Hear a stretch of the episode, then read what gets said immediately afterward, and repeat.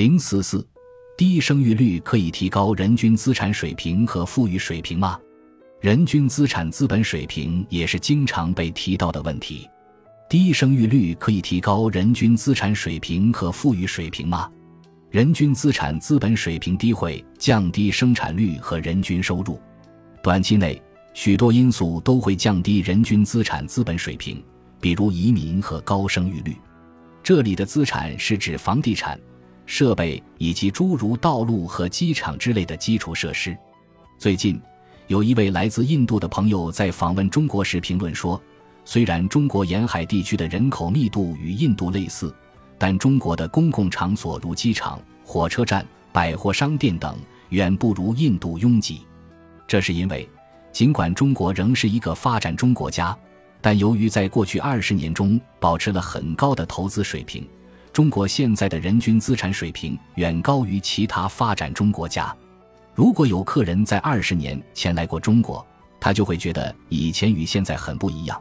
因为那个时候中国的人均资产水平很低，在那个时代，中国的机场和火车站与印度的一样拥挤。在假日期间，中国的很多旅游景点，例如长城，都变得非常拥挤。有人认为这是由于中国拥有庞大的人口，然而，真正的原因是众多游客同时在公共假期涌入了这些景点。对大多数中国的劳动者来说，带薪假期都集中在春节期间和其他法定公共假日，因此，旅游景点在这些时间段内接待了一年中的绝大部分游客，但一年其他时间里的游客则少得多。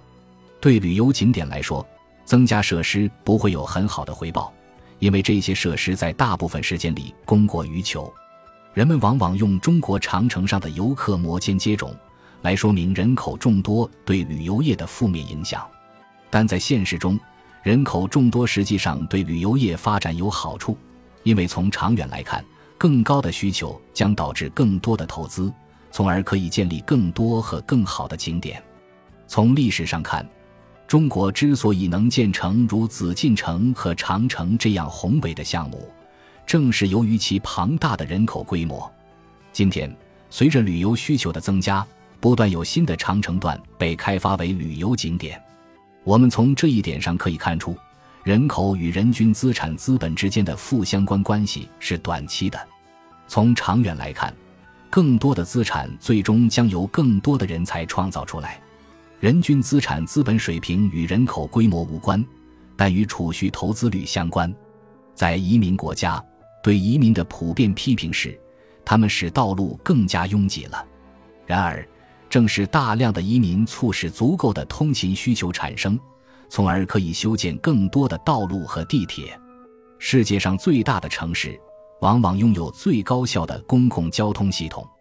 我最近访问了夏威夷的大岛，由于人口稀少，这个岛的主要道路是一条环绕海岸的四车道公路，一般居民需要开车四十五分钟去上班。我曾经问酒店的一个工作人员。为什么不把住处安置在离旅馆近一些的地方？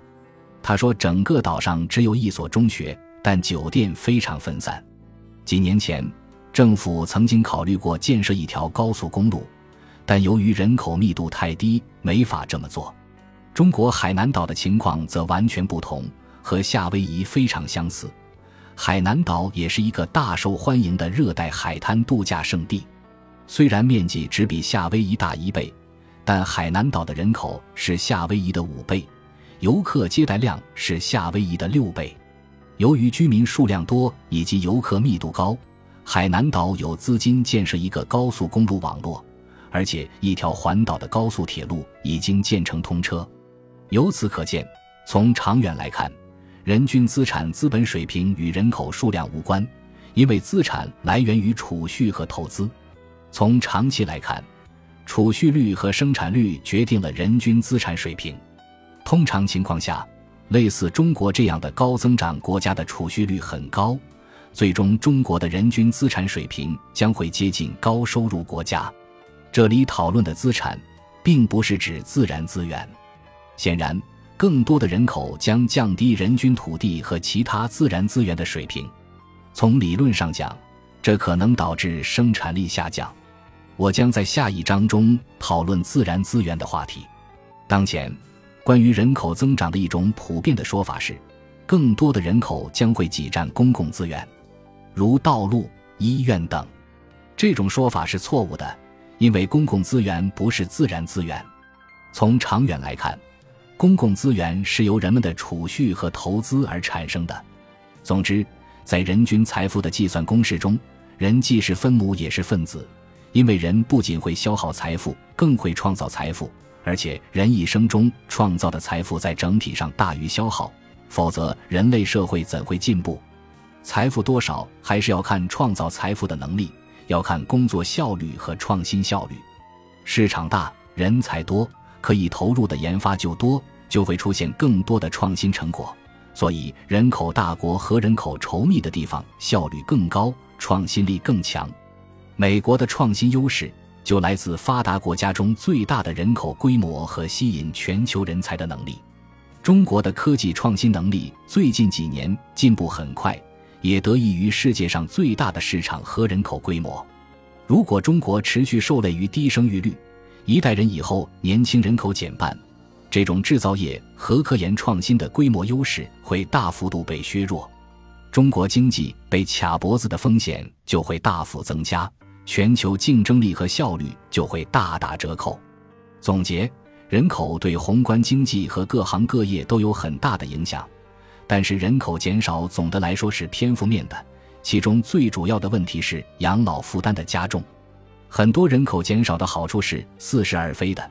人口减少并不能改善就业、贫富差距、人均资产以及资源和环境。人口减少最大的负面效应是规模效应的降低和老龄化引起的创新力的削弱。本集播放完毕，感谢您的收听，喜欢请订阅加关注，主页有更多精彩内容。